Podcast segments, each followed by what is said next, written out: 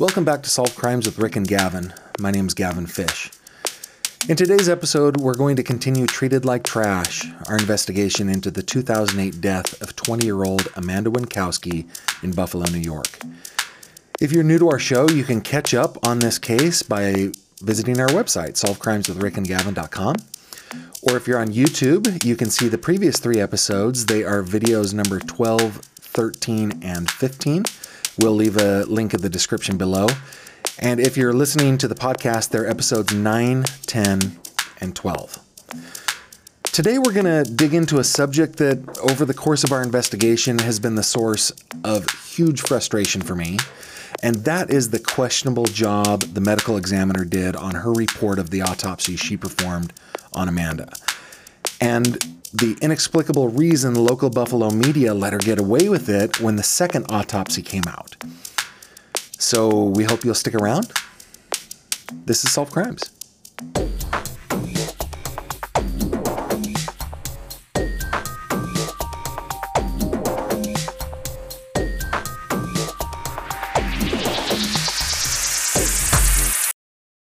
When Dr. Diane Vertes, or Vertis, or Vertes, I, I know I'm mispronouncing it, but however her name is pronounced, when she published her autopsy report, she determined that Amanda's cause of death was acute opioid intoxication.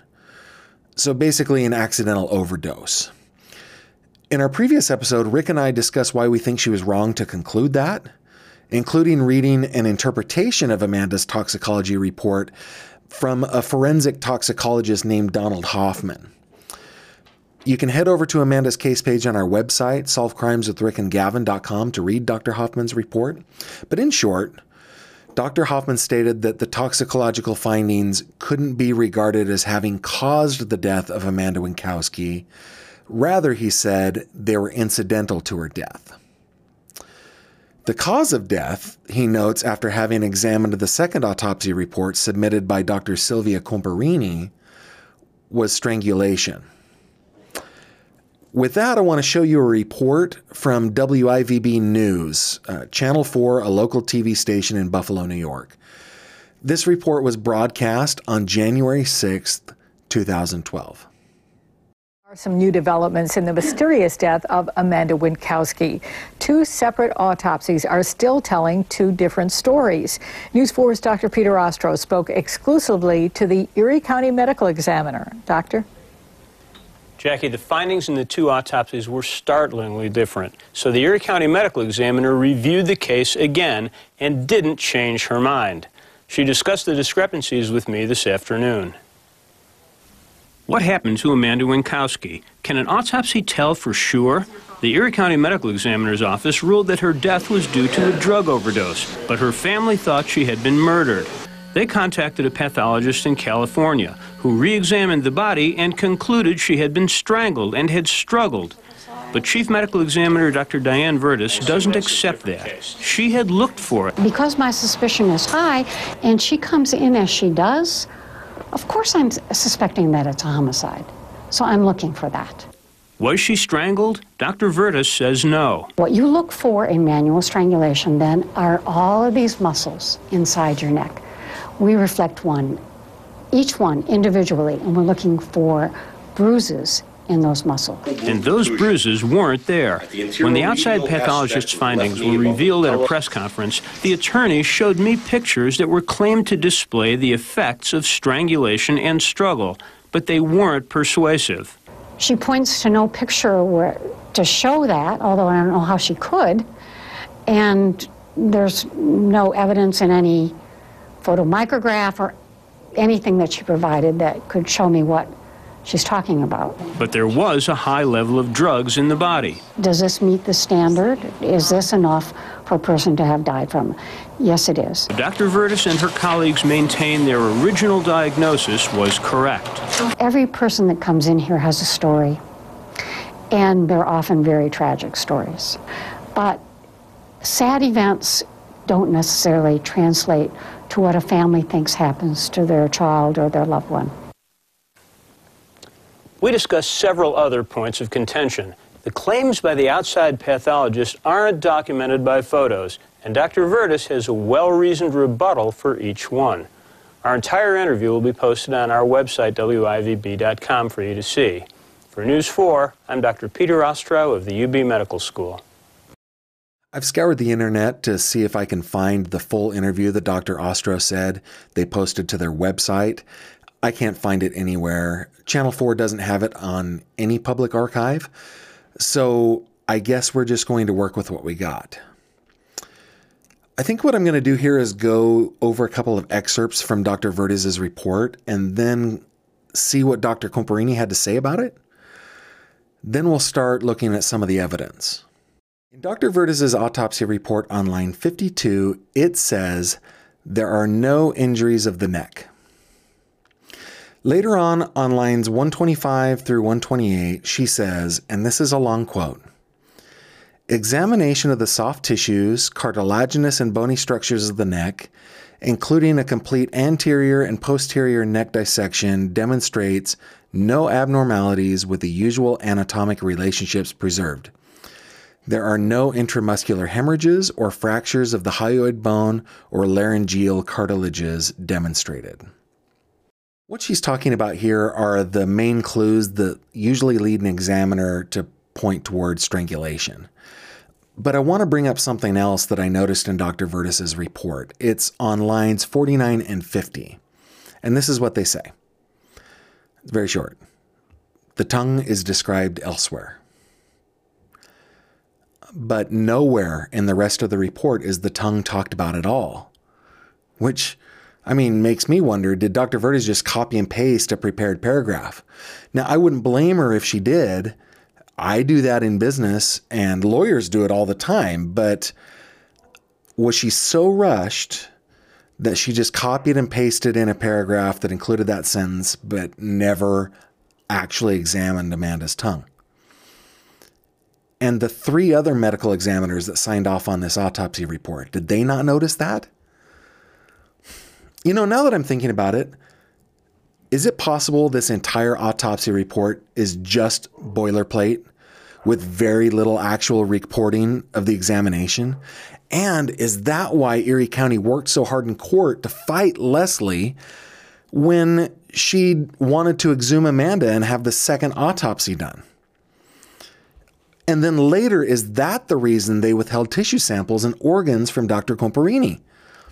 I mean, they put up a serious fight. Hmm. Okay, let's go see what Dr. Comparini has to say about Amanda's neck. On page 27 of Dr. Comparini's report, there's a section titled Manual Strangulation. Starting on line 22 of that page, it reads the neck organs, including the tongue, hyoid bone, larynx, including the distal portions of the trachea, were not found in the biohazard red plastic bag contained in the thoracoabdominal cavity. For those of you who, like me a couple of months ago, didn't know, when an autopsy is performed, at the end of the autopsy, all of the tissues and organs that were removed from the body are put back into a biohazard bag, and those are placed into the empty cavity of the decedent's body. When Dr. Comparini received Amanda's remains and opened the bag, all of the neck tissues and organs were missing. But wait a minute, on line 25, it says see photograph number 50. Didn't Dr. Verdes say something about no photos? She points to no picture where, to show that, although I don't know how she could.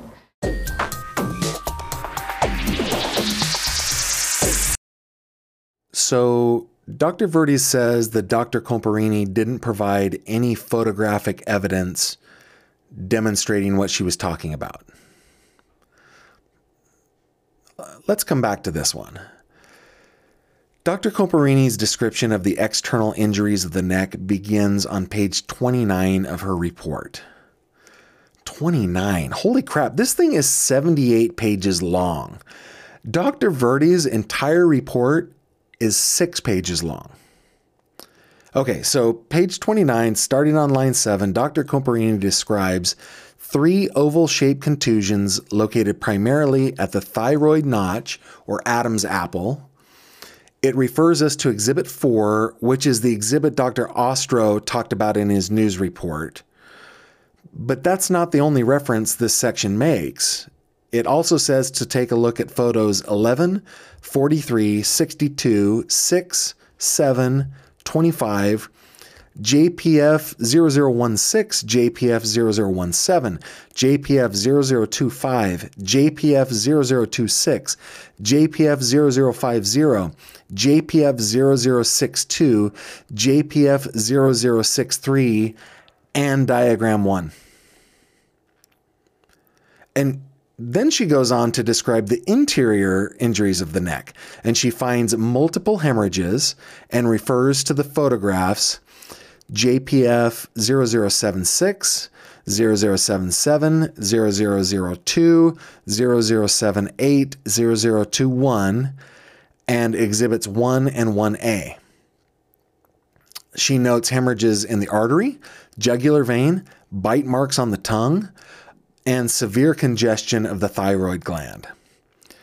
She then refers the reader to 10 more images, four more exhibits, a diagram, and a page later on in the report. This report goes on and on in great detail with an extreme amount of care put into documenting photographically and through hand noted diagrams. Now, both autopsy reports, by the way, are available for review on our website, solvecrimeswithrickandgavin.com. Just uh, go to our website and browse over to Amanda's case page. In Dr. Comparini's report, you'll see all of the diagrams and exhibits. What you won't find are the photographs referenced in the report. We have them, we have all of them, but to protect Leslie's emotional well being, we're not going to publish those. Claims by the outside pathologist aren't documented by photos, and Dr. Verdes has a well reasoned rebuttal for each one. The claims made by the outside pathologist aren't documented by photos, and Dr. Verdes has a well reasoned rebuttal for each one. That's what Dr. Peter Ostrow said. And that last part might be true. But the first part, that is a complete and utter lie. Dr. Comparini's quote unquote claims are documented by 294 photos and 16 diagrams. It is completely convincing. And misinformation like this, spread by Buffalo's News 4 team and a professor of pathology nonetheless, that has contributed to the public's apathy toward Amanda's case. And that apathy has translated into zero public pressure on the DA's office to reopen the case. It's outrageous. And Rick, I'd really love to hear your opinion on this. Yeah, well, I have a lot of them because this case is just, I mean, this episode lays it out that there's just so much to go through, not just with documents, but it's, uh, you know, you know, Gavin, the one word that comes to mind when I when I look at all the information in this, you know, prior to to us talking here on mm-hmm. on this mm-hmm. episode, the word is politics. And we all know that's part of life, but for me, I I and I think you're the same way. Um, I strive to, you know, we all play the game, whatever part of our lives, you know, work or or whatever. Uh, we all play that game, but I I hope that we all also have integrity for the truth right? Exactly. Um, yeah. Especially when it comes to hurting other people. And in this case, I think there was uh, there was politics that were being played, and we don't even know how far up they go. That's kind of what we're doing on this, uh, you know, on this case is trying to discover where how high up these politics went. You know, was this a trickle down, or did it start right there at the medical examiner's office? I mean, well, we know from our last episode, uh, we showed that letter between a police captain and a police commissioner where he was going right. into a meeting and he was going to tell the DA, we got to stop this whole thing where you tell us what we have to do because the yes. police force and the prosecutors they work hand in hand, but they don't. I thought it was a real well written letter too. I mean, I thought so know, too. He, he's like, you know, the precedents that we've set has to reset. yeah, yeah. The pendulum has swung too far, right? So yeah. I think it goes at least as high as the DA. Um, the thing that really angered me about this, though. Uh, is that the media went along with it. At least, at least Channel Four did. Yeah, uh, yeah, And because the guy who presented it was a doctor, right? He was a pathologist, and he said that he read the whole report, and he said that the that the outside pathologist provides no photographic proof, and yet there's Well, you almost know, 300 photographs. Let's let's also consider the source. I mean, this is a guy doing local news, so who knows? He may have. I mean, because you know, Dr. Veritas is is definitely well spoken. I don't I don't think that she's a bad person. I mean, she she I don't think she's all. I also don't think that she's incompetent. I think she's very competent. But um, I think he just got assigned that piece, and he probably just heard what she said and maybe glanced at things. It didn't sound like he really dug into it. He had nothing actually to say other than Yeah, to I- agree with everything. I guess that said. really bothers me though because of the impact that it has on the people in Buffalo. That's what at I mean. time. Is that how far do you go with politics? You know, do you have a limit? You know, I mean, th- this is messing with uh, with a uh, you know a whole entire family and their daughter. I mean, it's you know, I I think you know, I think I might have said this on a on a previous episode with you. Um, I uh, I think that the mistake they made, uh, whoever you know wherever all this came from as far as covering things up i think the mistake that was made is that they assumed that this this girl with with a drug problem on the on the wrong side of town ending up in a garbage can. They just assumed that she didn't have any family that cared. And i think Yeah. they just tried to sweep it under the rug and now they're they were caught with their pants down and they're sticking with their story. Yeah, I I mean, the terrible side of that though is that it's been 12 years Uh, yep and it's still under the rug. No matter These how the many of consequences us of playing politics like that. Yeah, it's bothering me. There, there's another thing that bothers me. Uh, I was talking with my pathologist friend, Dr. Olmstead, Right. uh, a couple weeks ago. Um, in the video, Dr. Vertis or Verdes, I, I don't know, I Let's get it wrong every time.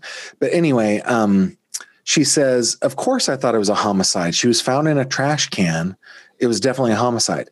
But I got a letter from or an email from my friend Linda, who's a pathologist, and she said, "You know, uh, overdoses end up in garbage cans all the time. They're hidden." So when she told me that, I was like, well, was Dr. Vertis looking for a homicide or was she did she have a preconceived notion that oh, this is another junkie found in a garbage can? Well, you I'm know, but, I'm not even but then again, this. if that was the case, just that, um, why would there need to be four signatures from four medical examiners on a Yeah, I don't get junkie? You know that nobody cared about as far as they were concerned, right? I does not make sense. I mean, we, you know, I told that to Joe, our uh, uh, our homicide detective, and I I said to him, I said there were four signatures, and he went, "What?" you know, I he said that. I rarely find, you know, I, it would be surprising to see two signatures on there. You know, so so there is there's just so many clues that that we have to uncover and and you know put these pieces of of the puzzle together because it it just doesn't add up. Let's see. The other thing that really bothers me, Rick, is the whole idea that um, she would have to provide photographic proof, Dr. Comparini, Yeah. of the bruising on Amanda's neck and so forth. When we Yeah, go, and the way she acted, she was like, and she shows no photographic proof. So I don't know how she came to that conclusion. And Right. I remember when I first saw it, I called you and said, the Dr. Comparini didn't take any pictures, and you went, sure she did, a lot of them. Yeah, but let me tell you what I did. I went and I looked at Dr. Comparini's pictures. Now, uh, keep in mind that Dr. Comparini's pictures are of a woman who has been embalmed, Mm-hmm. has been prepared by a funeral home. She's already been autopsied once, and she's been interred. Then she's been exhumed and shipped across. And, and right- how long was she interred? Wasn't it a year and a half? it, was- it was a long time. I can't remember the timeline, but Yeah, it, right. I think it was. Doesn't matter. It was a long time, right? Right, right. Okay, so when I compare those pictures, though, Amanda had bruises on her, like on her on her right arm. There is like a handprint bruise, like somebody was grabbing her forearm, Mhm. and that is obvious in the picture from Dr. Comparini's side. And then there are three bruises on the neck. It's like one right here. And then two on this side. It looks like somebody was reaching from behind and grabbed her like this. Yeah. Um, so I was like, well, And maybe who has a penchant for that? Right, right. Well, we talked about his MO in the last episode, but Yeah. I thought, I wonder if bruises show up later So you know, I'm doing like things. I'm doing searches to try to find if if you know if there's such a thing as postmortem bruising or something. Mm-hmm. Could it have happened because of I don't know whatever you know embalming technique or whatever? But then I was like, wait a minute, there are pictures from Dr. Vertis. So I went back to the pictures of the day the autopsy was taken, and mm-hmm. lo and behold, giant bruises on her arm, giant bruises on her neck. That's right. They are there in Dr. Vertis's photos. That's right. They didn't just appear after she was interred. That's right. Yep. And and you and I had a discussion while we were looking over some photos, just so everybody that's watching understands what we end up doing. We're not just putting on this these these videos. We actually, you know, we have to look at things that we don't want to look at. Um, and you and I had a discussion about petechial hemorrhaging. Mhm. You know, with her with her eyes, and in the photo that we had, her eyes were almost com- her the whites of her eyes were almost completely red. And so we had a discussion about, well, you know, could that because petechial hemorrhaging is usually spots um, or clumps, you know, and still you can still see whites of the eyes. But then we were like, well, you know, for how long? For five weeks, she was upside down potentially and frozen and all these things. So you know, we weren't really sure, but uh, but it is interesting that you know Dr. Verdes really didn't talk about that much at all. She just excused it. Yeah. Uh, she used words like uh, unremarkable. You know, this part of the body is unremarkable. That part of the body is unremarkable, and it it just Rick. It looks like boilerplate. It just looks yeah, like it. I yeah, I agree with you. And and not only that, it uh, you know the way she described everything in there, she uh, uh, like you said, like just waved it all off. But then at the same time, when Dr. Comparini got the body, all the stuff from neck tissue and the hyoid bone and all that is not there. I mean, that's not standard procedure. that part actually. Yeah, that that whole thing just really bothers me. Yeah, Uh, yeah. the uh, so I talked to my sister about this. Uh, actually, you met my sister by phone last night. Uh, she works uh, in the funeral industry, and so she she sees this kind of thing all the time. And uh, anyway, she desc- she described to me in details that I don't want to repeat to anybody else. Kind of the things that they find as a, as a funeral home. It is uncommon to have that stuff not there. It is common for the um, medical examiner to take uh, samples of tissue, keep those on slides, right? And they keep them on file. But to have them completely withheld, that is not a normal thing. Yes. And so I'm clear, and I think you're on the same page as me. Um, if Dr. Verdes, if we thought she was incompetent, we would take we would take that stance against her. But she's not incompetent. So these things that we're finding seem very deliberate. Yes. You know, I don't think they expected her body to be exhumed, Yes. right? And well, and then when Leslie goes, Hey, Erie County, what the devil? There are parts of my daughter missing. Where are they? Then they fight in court to keep them from Dr. Comparini. yeah. And ultimately, what had to happen is Dr. Comparini had to fly out to Erie County and look at Argue. everything. No, Yeah. she had to go into their lab That's right. That's and she I had to remember look at everything there. They would not let them go, Yeah, but they did just- agree that she could come and take a look under that. Now, their did they supervision. did they supervise her as well? yes, Ah. and they didn't allow any of her staff to do any work on this. The court did not allow any of. Did they allow her to take samples, She um. or was she just allowed to to you know look at it? I don't know actually if she took samples or not. I, It just seems to be that that's a very that's a a length you wouldn't expect this situation and an, and a professional medical yeah, examiner's if office it's to go if to. If it's a twenty year old junkie who just overdosed, right. If they were so confident in their findings, why would they Yeah. fight it? yeah, Really? Why would they No. hide it? First off, why would they keep the tissue all these you know that whole time? Right? Because they did. yeah, um, you know, and then they fight the doctor, be, you know, being able to see them. It's it's that's that's beyond.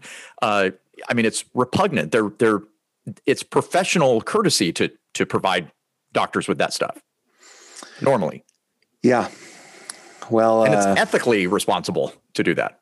yeah, the, the Erie County is hiding something. At what level we don't know. Mm-hmm. Um, I I heard from Leslie. Leslie told me directly that when the when Frank Sedita left for his judgeship and somebody else ran for district attorney, John Flynn ran for district attorney, and he during his uh, campaign he promised Leslie, "We're going to reopen this case."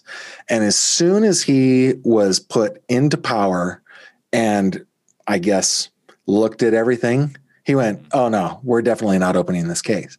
Yep. Like they're they're hiding something. Uh, the, the system is hiding something, and that's where we're you know that's where we're trying to get into and underneath and behind is trying to find out where that pressure came from. Was it just that the medical examiner's office dropped the ball and now they're just playing, you know, cover your ass throughout this whole thing? That's why they're fighting it. Um, or did they have pressure from above them?